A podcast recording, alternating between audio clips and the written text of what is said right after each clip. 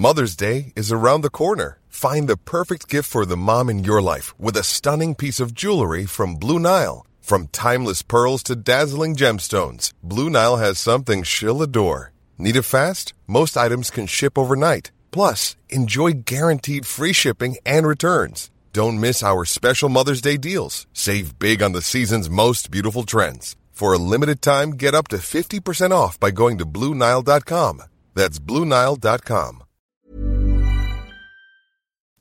We live in an increasingly mobile society, with many of us owning cars and driving around the place for all kinds of reasons work, leisure, or visiting family, perhaps. And this doesn't change as we get older, particularly if we all have to keep working much later in life. But what does change is our ability to drive safely. But although there might be a perception that older drivers are less safe on the roads than younger ones, this isn't actually true, as I found out when I spoke to Swansea University researcher Charles Musselwhite. I started by asking him why old people need to be out on the roads in the first place we've got a group of older people more than ever before fit and healthy, you know, compared to previous generations. So therefore, they're much more likely to be doing things. They want to get out and about and take part in society. But we've also created a society now, which is what we call a hypermobile society, geared around the car. We're much more likely to have friends and family, dispersed communities that we want to connect to throughout our life course that live in different areas, different places. And services and shops are more likely to move away from sort of village centres, town centres, to, to, to bigger agglomerations the age of cities, things like that, much more geared around the car. So there's a need to be mobile and a need to use the car more than, than ever before. Are there any examples of how older people and younger people are different that might affect their driving? older drivers, particularly, you know, we're all doing this when we're aging. You have changes in your cognition, physiology that are going to affect your driving. Not everybody goes through it in the same kind of process, but the research suggests, for example, in terms of eyesight, particularly, recovering from glare from a low sun or a vehicle dazzling you from the other direction, that can change from perhaps having two seconds of, of having to compensate for that and having what's called a whiteout where you can't see anything to as much as being nine seconds for somebody over the age of 65. So between 30 and 65 years, it, it, it goes up about seven seconds. Imagine travelling at 30 miles an hour, if not 40 or 60 miles an hour. That's a long time and quite a lot of the road not to see. Um, not all older people will go through that exactly the same, but that, that, that can be a particular issue. The other one to note, of course, is older people having poorer reaction time. Somebody over the age of 65 can be, on average, about 22 times slower than somebody under the age of 30 in terms of their reaction. That's uh, a mixture of cognition, but also having more stiff muscles and, and things like that. And of course, what happens is you'd imagine that would make them extremely dangerous and, yeah. and, and problematic. that, that doesn't sound good no, to me. no, not good at all. Um, but what we find is that older people, especially when they're aware of those kind of things, can compensate for them. So they drive a lot slower. Um, they leave a lot more room to the vehicle in front. They only go out at certain times of the day where there isn't a low sun, for example, or it, they don't like going out at night. Always they'll choose times of day where it's not particularly busy. They'll choose roads that they feel comfortable on, and that compensation can go a, a long, long way to improve the effect from those biological, physiological changes, which, you know, is quite staggering, really. But uh, my concern would be that what happens when people don't reflect on their driving behaviour. It's a very automated process that we all do every day. You don't reflect, don't think about it, you just do it. So suddenly you, you can have these things happening and you haven't noticed them. They're gradual throughout your lifetime, so you don't always notice them happening till they happen and also what happens when our, our, demands on us change. You know, what happens if we're all going to have to be working till we're 85 or 90, which might be the case.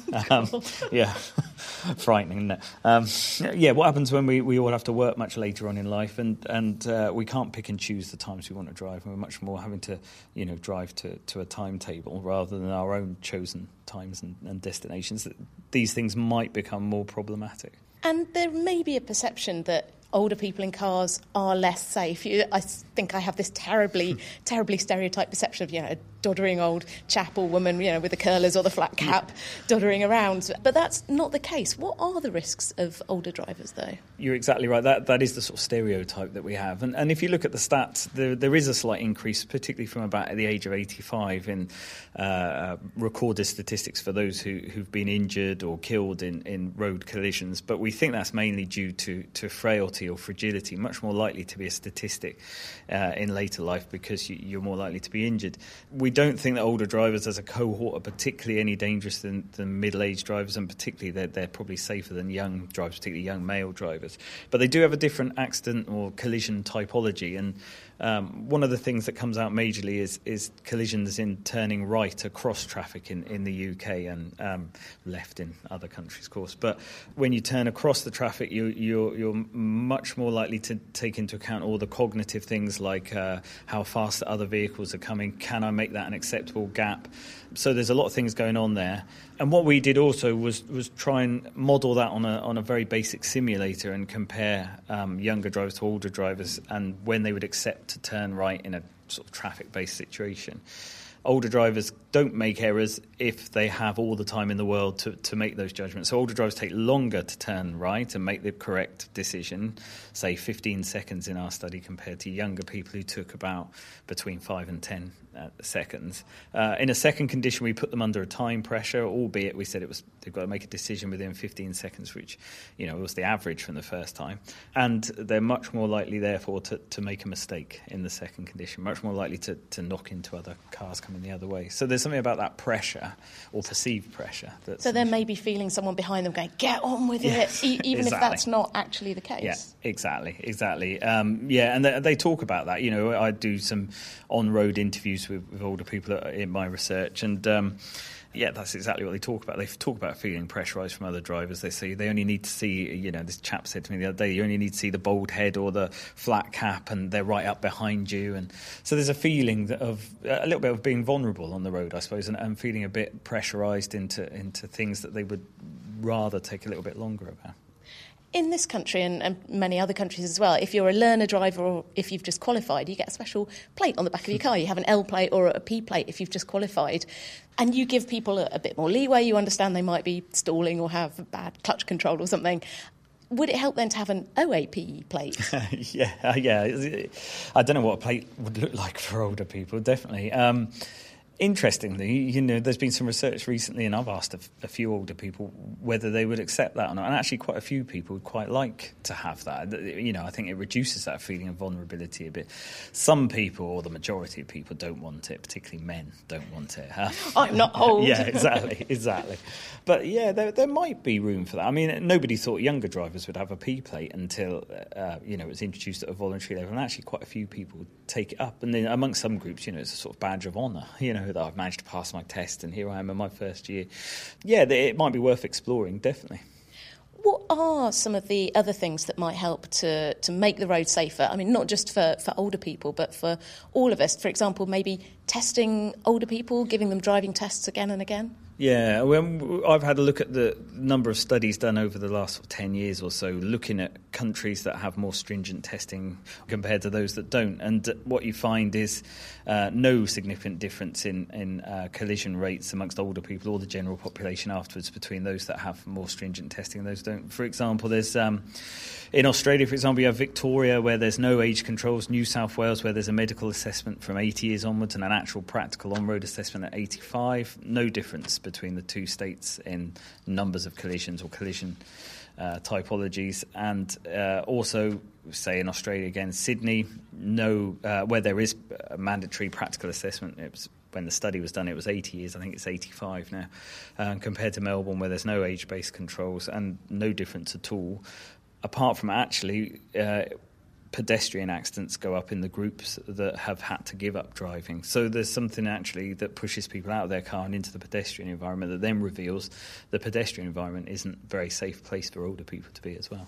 Are there technical, technological solutions, practical solutions that would make the roads safer for older people, also as pedestrians as well as drivers? Uh, you know, a road needs to cater, particularly in, in a local area, for, for all those different users. So for, for, for pedestrians, for car drivers, and that becomes a real challenge because you've got a bunch of people with really differing needs, different levels of vulnerability, different ability in, in terms of control and, and, and reflection on what they're doing. So, how do you build that all in together? Quite often, older people's charities and things call for uh, roads that are wider for older drivers to drive on that are perhaps more self explaining. They have um, better lights, they have better symbols, better signs, white lines down the middle. And of course, older people quite like that. They'll end up driving much more safer. But younger drivers end up driving more recklessly because the road's more simpler to navigate. And therefore, you add to the problem of the pressure of the person behind again.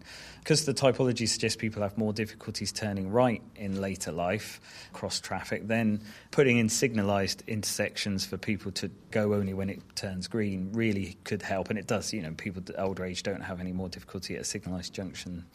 But you can't put those in everywhere again, particularly if you're, you know, thinking of sharing the road with cyclists and pedestrians always, it's, it's not appropriate. So it does end up being quite a challenge as to know what, what to do. One of the big hot topics in technology is driverless cars. I mean, maybe they're not coming in in the next five years, but maybe by the time I'm in my 60s or 70s, could I just hop into a driverless car and that will take me wherever I want to go? Yeah, we've had we had the promise of driverless cars for sort of a number of years actually, and that's accelerated perhaps in the last sort of five five years or so. But I used to show my students a video from just after the war of, of driverless vehicles. The technology's been around for years, and of course it's refined and got better.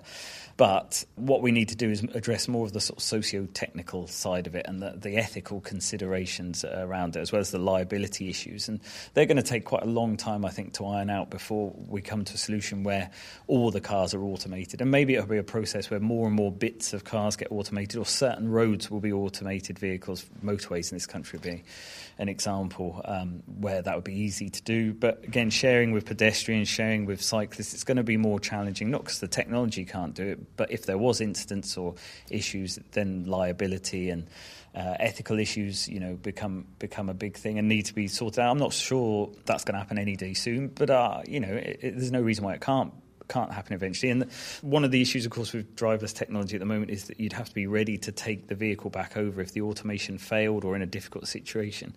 And we know from research, you know, you go from underload to overload situations. That's a particularly cognitive challenging situation to do.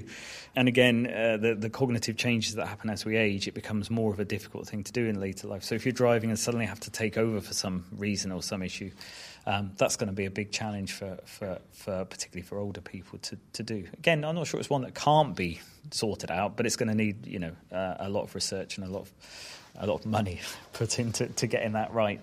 What are the risks of not driving. If you say to older people, okay, you can't drive, we're taking your license away, mm. get out the car, step away. Yeah, I mean, that's a, I think it's the, the, sad indictment of our society that people are so wedded to, to their vehicles and their cars. Like you said, you've created a society around the car. It becomes the necessity to do so. We're getting fewer and fewer buses, particularly in rural areas. Community transport picks up some of that, but perhaps doesn't do it all. Um, there's some stigma associated with using community transport. So, you know, we get older people who, in their 80s or 90s saying, that's for old people, not for me, you know, and or for disabled people. And, I, you know, I can move just a bit slowly, so just can't drive as well. So, um, and it's a real indictment of our society that we can't walk and, and cycle more often. Other countries in the continent, Holland, Denmark, much have higher cycling rates over the age of 65. Um, but we need to think about infrastructure changes for that to happen, changes in mindset, because at the moment when people give up driving, they're much more likely to, to end up feeling depressed. Uh, it's related to loneliness, isolation, also related to physical health problems and issues. And even one study says it's related to increase in you know mortality, brings about death much more quickly. So we need to do something which gets people thinking about using different modes of transport, perhaps a lot earlier on in life, and, and trying to lobby for change so that we're not wedded so much to our cars. Um, so therefore, you know, retirement could be a nice, you know, walk down the street and, and possibly even a cycle to the seaside or something like that, rather than being stuck in our cars all the time. Swansea University's Charles Musselwhite speaking to me at the British Science Festival, also in Swansea.